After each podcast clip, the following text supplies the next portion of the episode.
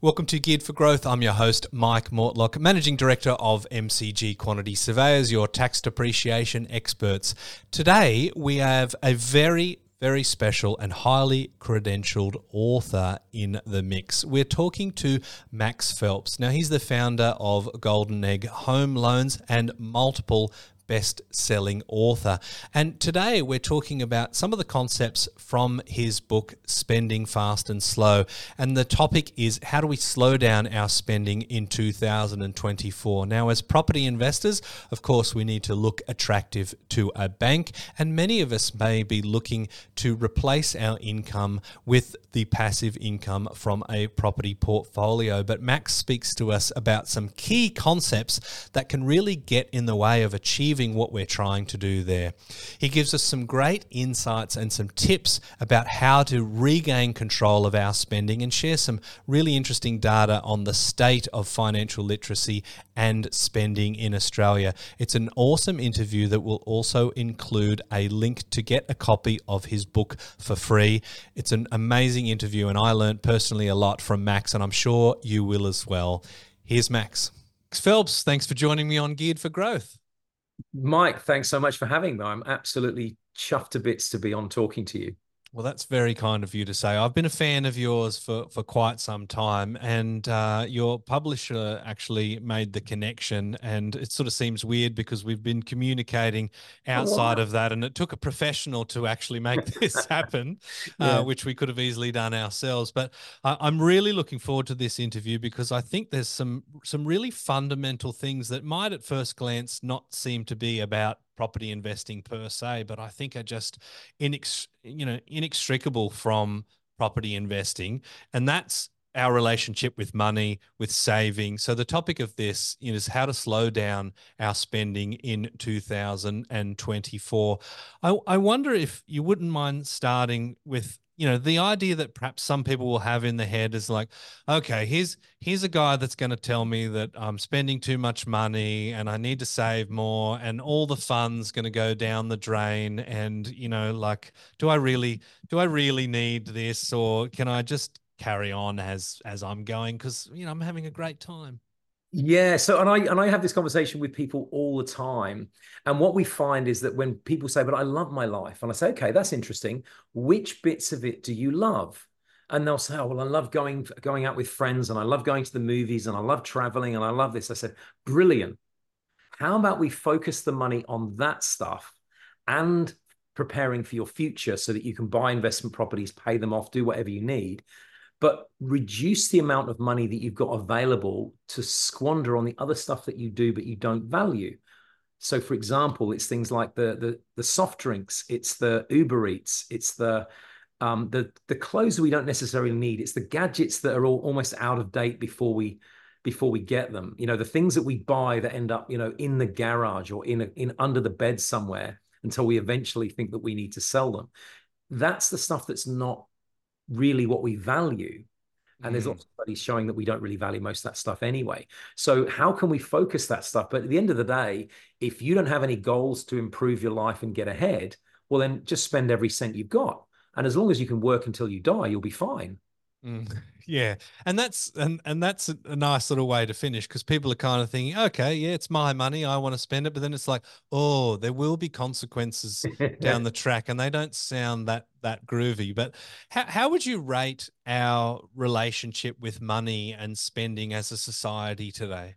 Oh, we're awful. I mean, we're terrible. Uh, you know, Australia at the moment is spending 98.9% of our income. We're saving 1.1% as, and that's an average.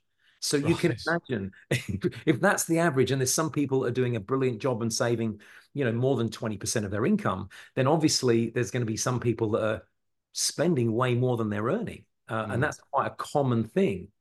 Um, but you know, and, and I've I've been through this myself. Uh, you know, I, I grew up in a you know family of nine kids, no money. You, you preserve money, you don't spend it. You, you know, I, I was raised and trained to be a tight ass, and yep. still am today. But my wife is just like everyone else. She loves to buy stuff and uh, you know have nice things and do whatever. And and but on average, that mean that just means that we're normal. And that meant that we just spent everything we earn. Mm. And so for the first 11 years, uh, my income tripled in that 11 years. Yeah, wow. And our savings went absolutely nowhere. Right. Time. So um, I, I often think about my own um, sort of career trajectory, and I think it can almost be kind of correlated to the bottles of wine that I was drinking. I started out at the $12 price range, right? And then, you know, a few years into the career, I'm like, oh, yeah, I'm an $18 man now. And yeah. I don't know, maybe I'm sitting sort of, you know, in that sort of 24 to 28 as my daily quaffable. Sounds like I'm an alcoholic. I don't drink daily, but is that like is that it's something normal. that you just it's think so is normal. Right. And it's we, we always aspire for that little bit better and that little bit more. And there's always someone willing to promote it to us and advertise it to to want to take that money off us. And we do it with cars we do it with homes we do it with with clothes is that we just want that little bit better. Mm. um, you know this i've got a nice t-shirt on at the moment i love it was a gift. But otherwise my t-shirt of choice is a is a four dollar Kmart Anko t-shirt mm.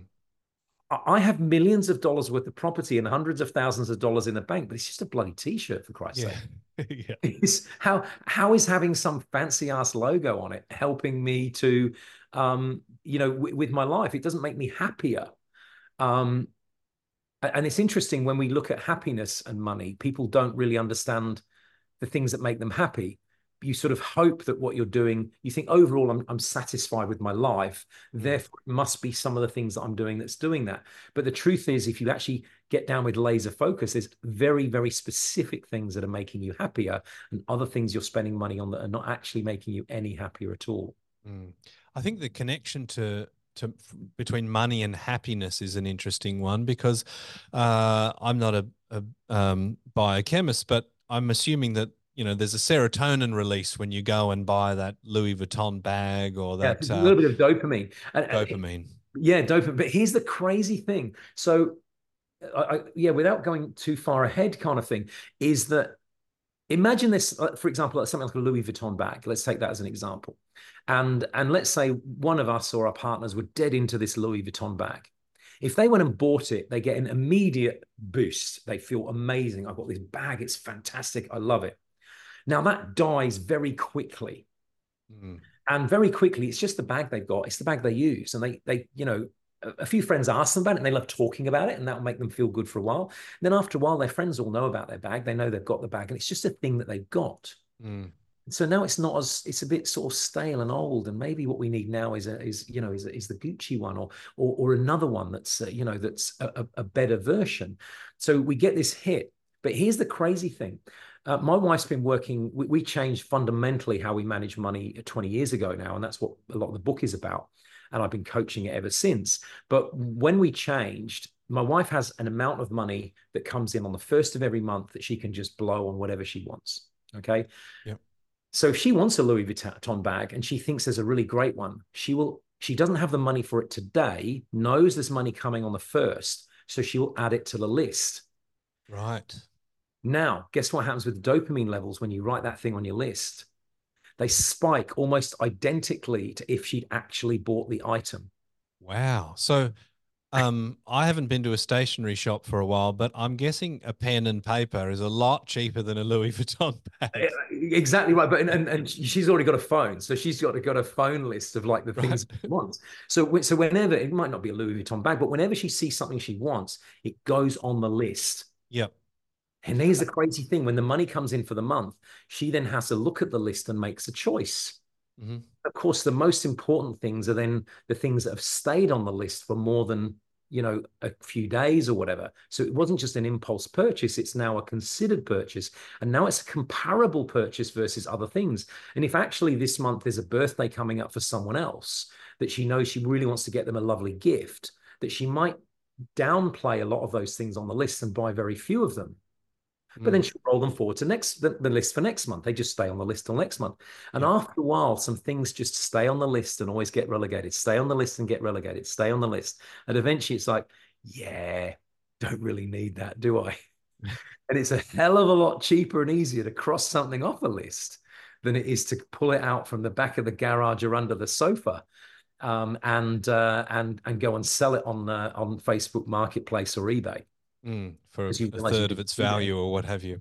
Yeah. So so so you, you grew up as a self-confessed tight ass and your wife oh, that's, you know, that's out of necessity. I'm one of nine kids. There was no money. We it, wasn't go. of I, I just chose to be a knight. No, there was no money. We didn't have money. I but, got hand me down but that sort of permeated your adult life, I, at least for a while, right? You talked about your salary tri- tripling and you spent money, but you were still, you know, if you grow up in that mindset, you have a different relationship with money because it's, you know, Correct. it's pretty hard to get. So there's perhaps a value differential.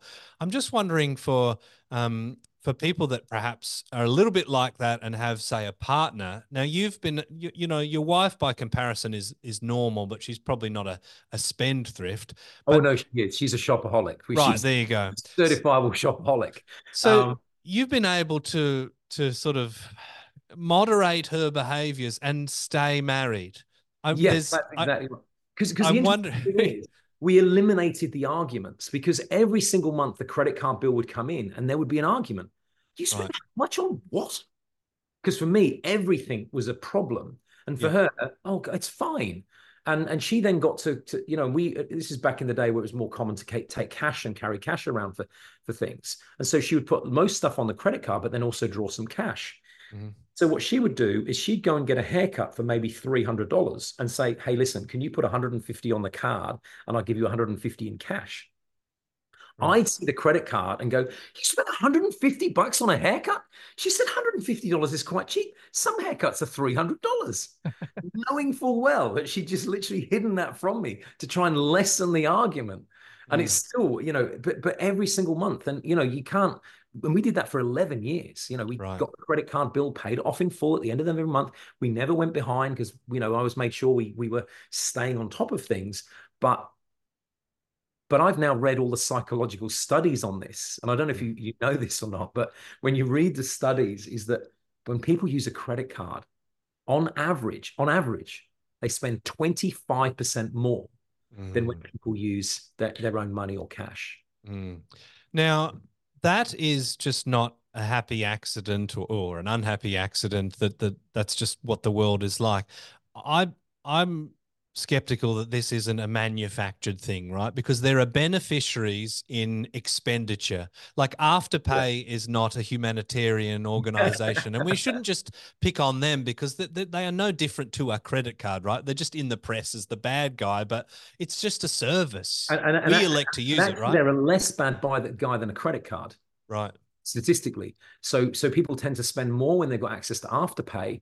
But there's a concept in psychology they call the pain of paying. So back in the day when we had cash and you handed over some of your cash to someone else and you got something in return, you felt the pain of losing that money because you had less and they had some of your money and you had the pain of paying.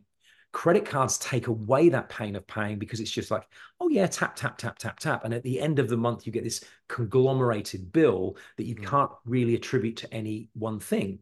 Mm. Afterpay, on the other hand, you can attribute to that one thing. And so when you're paying your afterpay bill, you actually get the pain of of paying for that thing and you know that it was that thing that you bought you know the louis vuitton bag or whatever it was and so that pain is now associated with that item in a way mm. that it's mm. not with credit cards. So I'm not an advocate of afterpay, but it's actually lesser of the evil versus credit cards because a lot of people think, oh, but I pay my credit card off in full, I'm fine. It's like, mm. oh, oh, how cute! you, are spending the same, don't you? That's do, uh, do you... as soon as you ask them and you start to say, you know, really, so you're you're telling me that if you had an, a bank account in it and you were down to your last twenty dollars, you would go and just tap it one more time, get a soft drink, buy Uber Eats and everything else when there's only twenty bucks left. In the same way that you would with a credit card when you've got a, a, a notional spending amount for the month of you know four grand or whatever that figure is. Are you telling me you're not going to tap the credit card one more time and get whatever you need? Mm. Whereas it's twenty dollars left, you go, oh, there's only twenty dollars left. Mm. Maybe if I buy something for ten dollars here and I keep five dollars for that, and I know I'm going to want five dollars for my coffee tomorrow, our brains work in our favor when we're trying to manage a limited amount of resource. And credit cards never make us do that ever. Mm.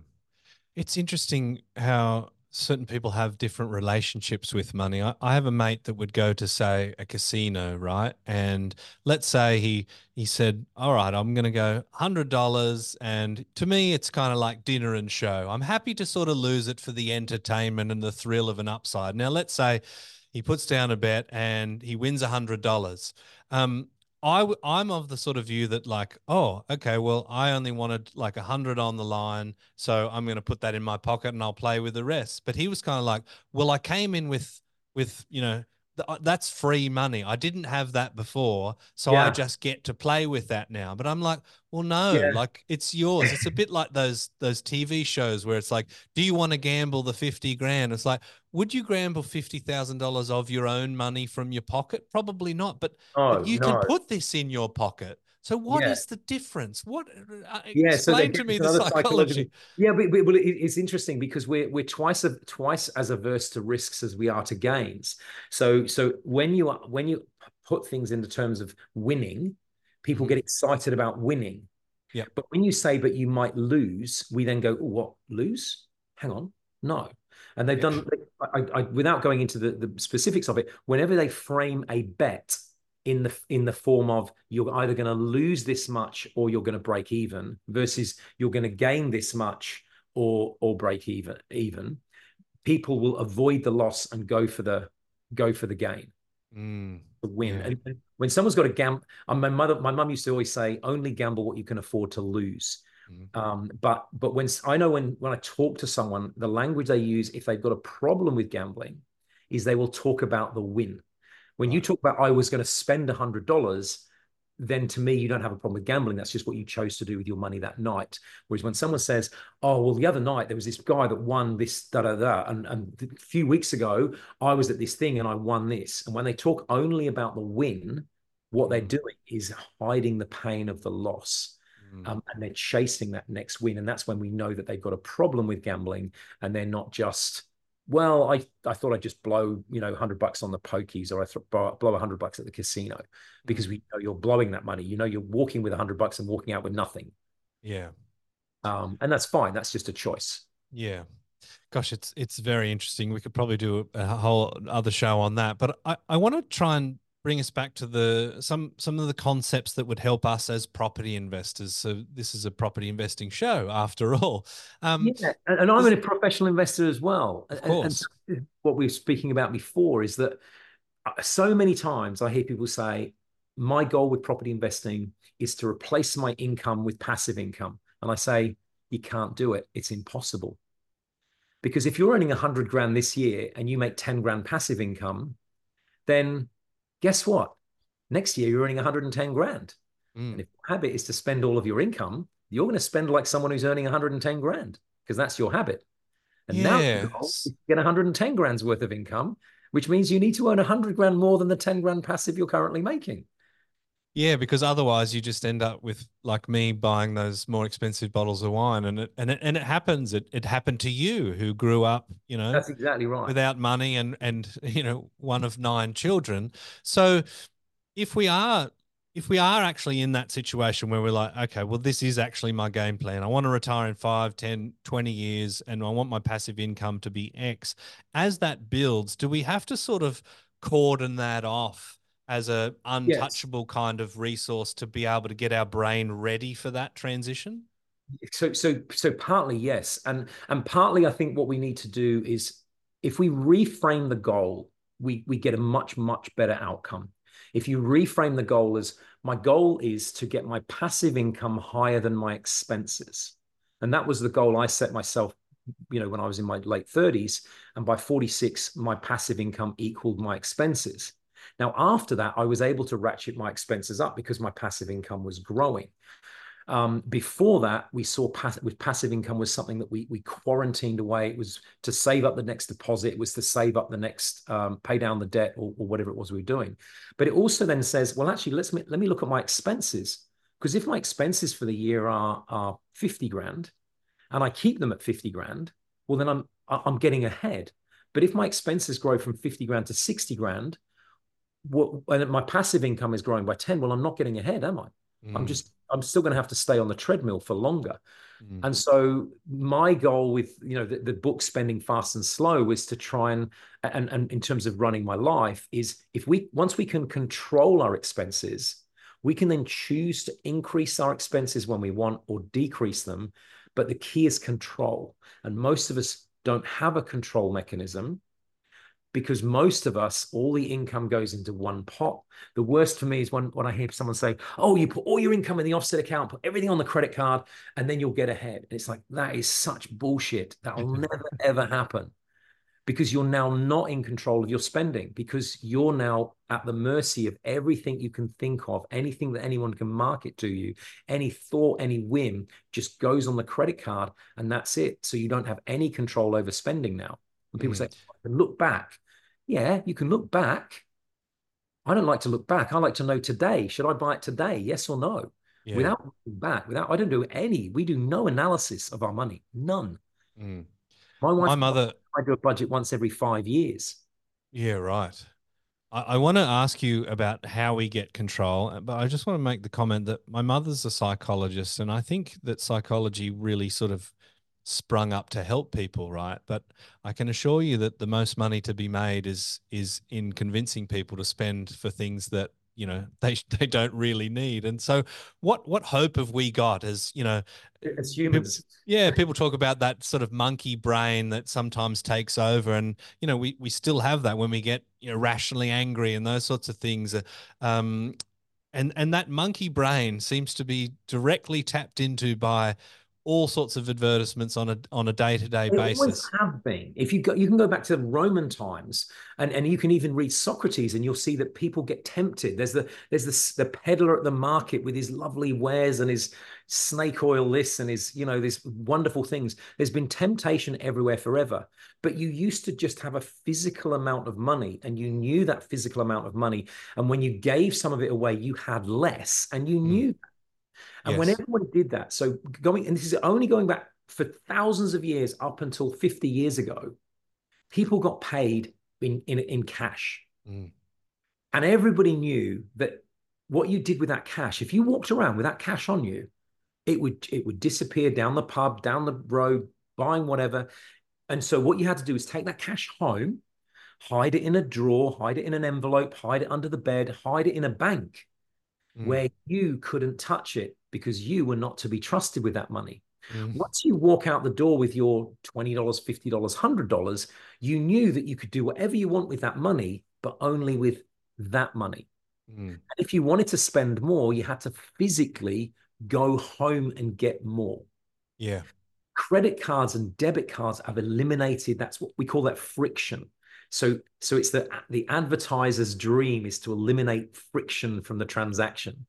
So you can instantly access. Most people get all their pay landing into a bank account with a debit card access, or worse still, a credit card. Mm. That means you have instant access to your entire income, which is the equivalent of 50 years ago of taking all your pay and putting it in your pocket. Mm. And the only classes of people that did that were drunks, gamblers, and idiots. Yeah, right.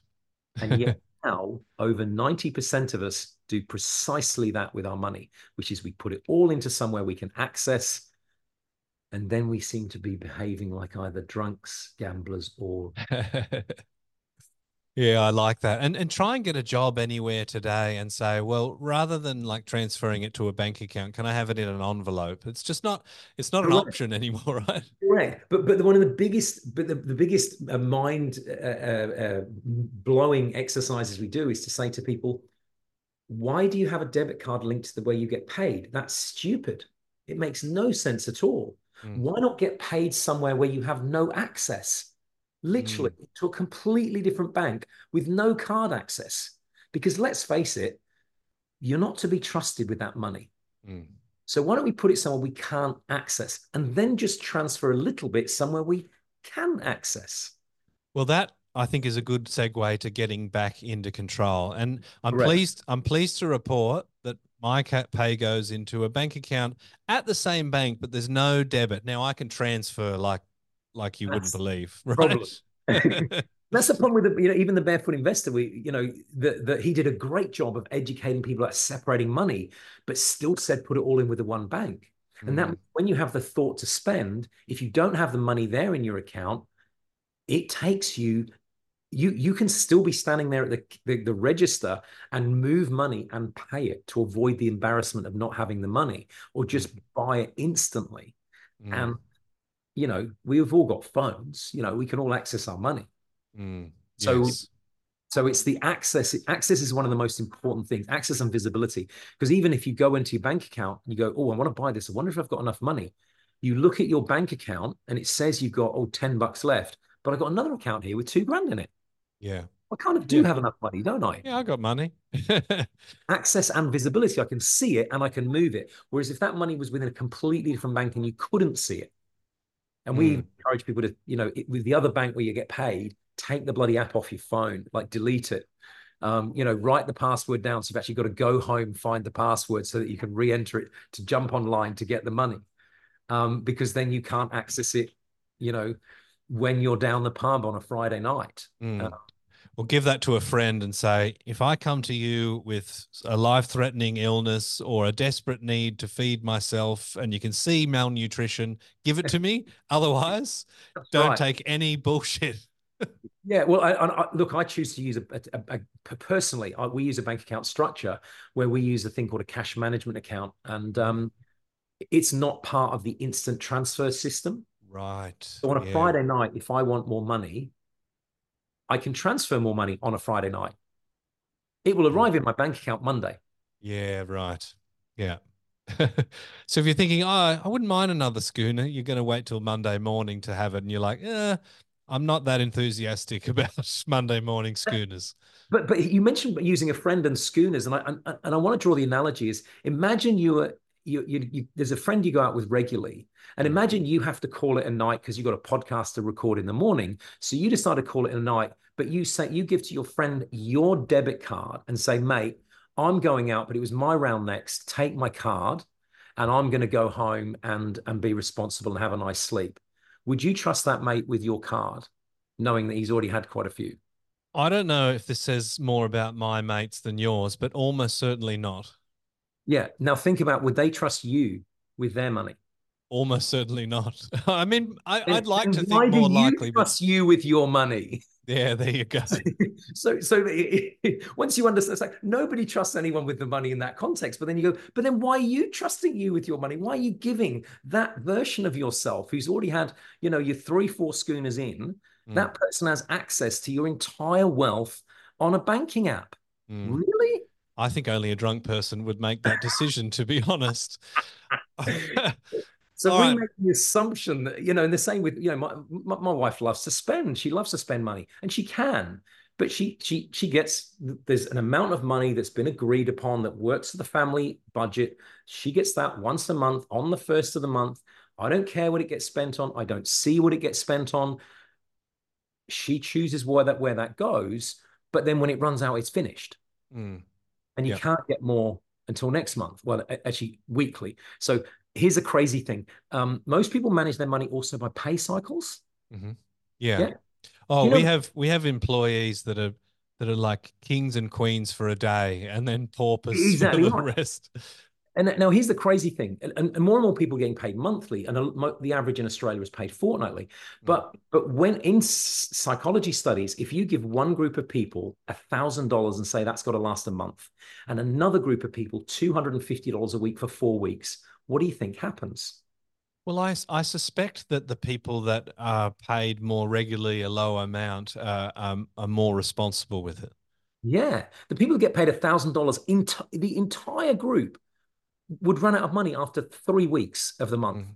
and then be stressed as anything for that fourth week because they realize they actually need to eat. Yeah, yeah.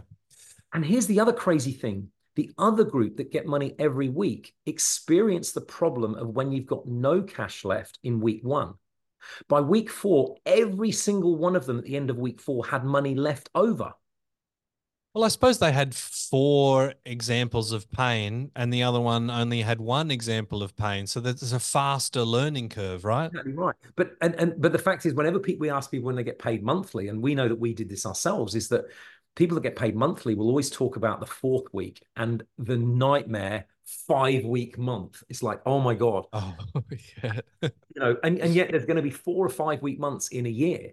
Mm. And and those things are a complete nightmare. And then they'll blame um, they'll say, oh, well, you know, I had to use a credit card because of whatever. So most monthly people start using a credit card just simply because um, it's a way to manage that and it will go, the credit card will go up and down. But now they're not managing money anymore.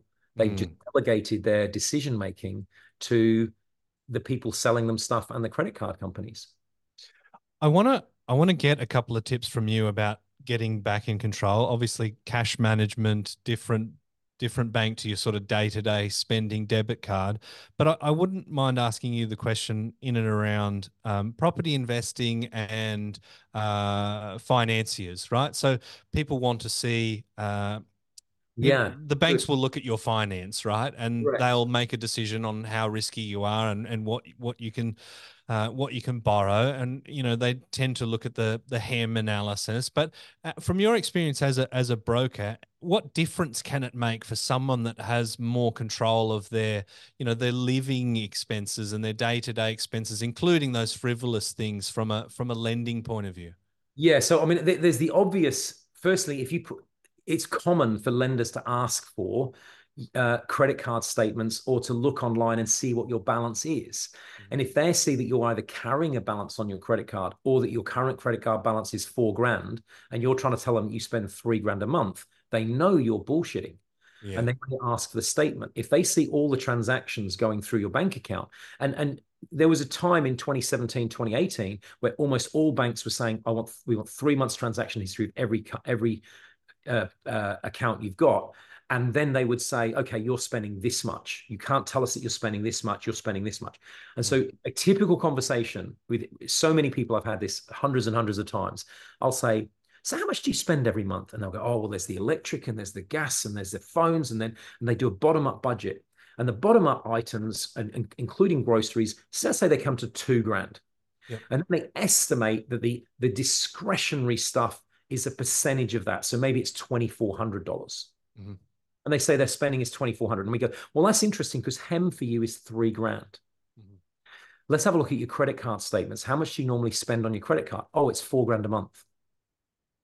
Well then you're spending four grand a month. Yeah so where's what's the, where, where's yeah. the rest of it? I mean, I know, I know you're, um, you had a career as a mathematics guru, but uh, it doesn't take a mathematics degree to understand that. Well, exactly right. And so you can't very well. And, and I used to, you know, back in the day before we used to collect lots of statements, I would always say to people, how much do you earn? How much do you save? You're spending everything else. Mm. And that figure is way more than HEM.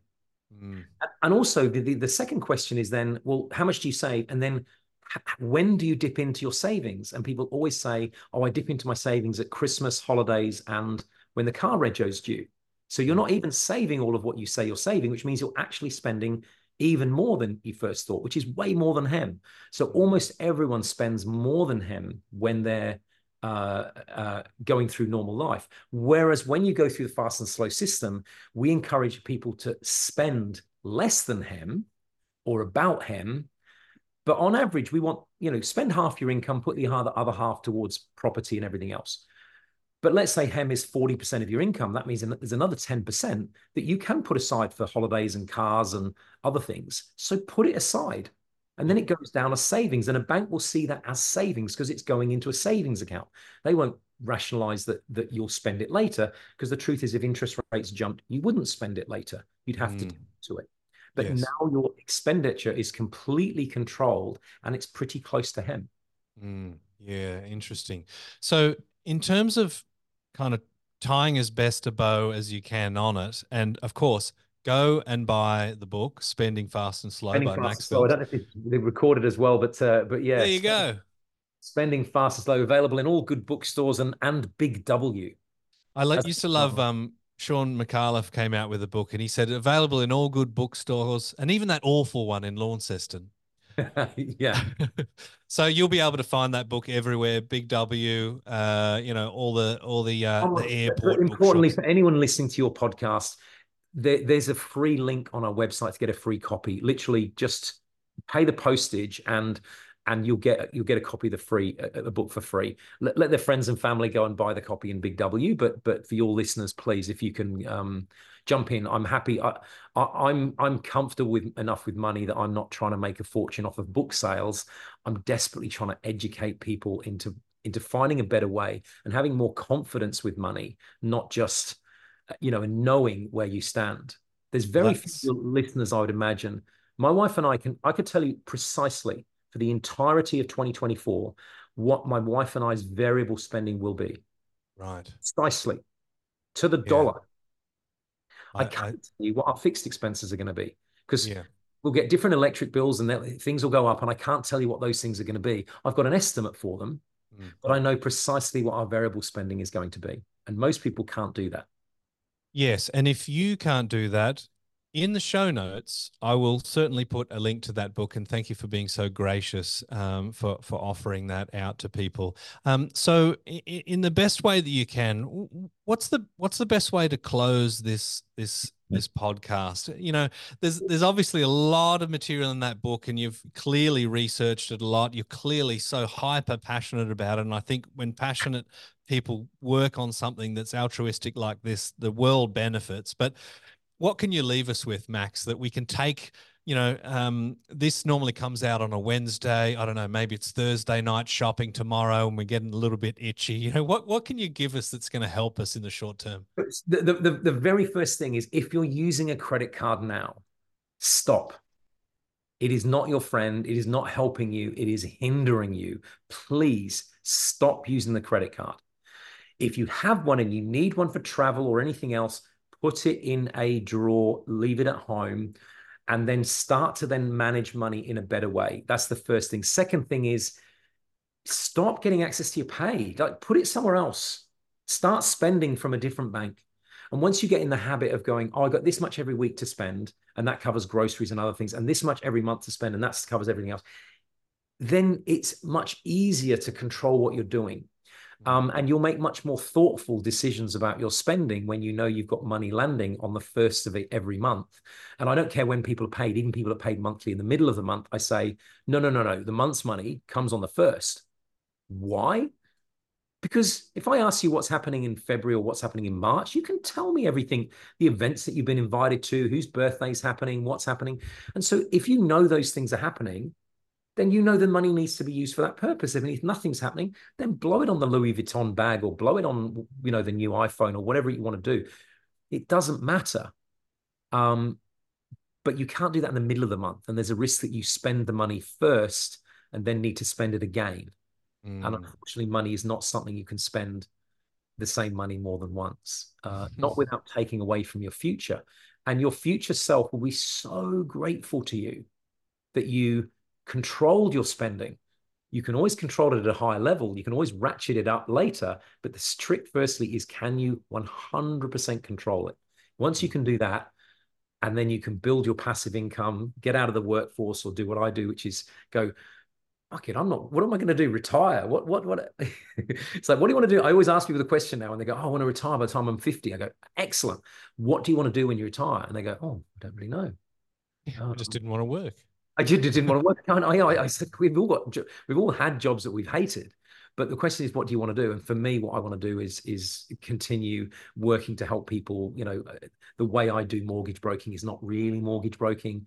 It's it's more like you know long term plan counseling kind of therapy sessions, um, and trying to help people get ahead. That's really what I want to do for the rest of my life because I love it.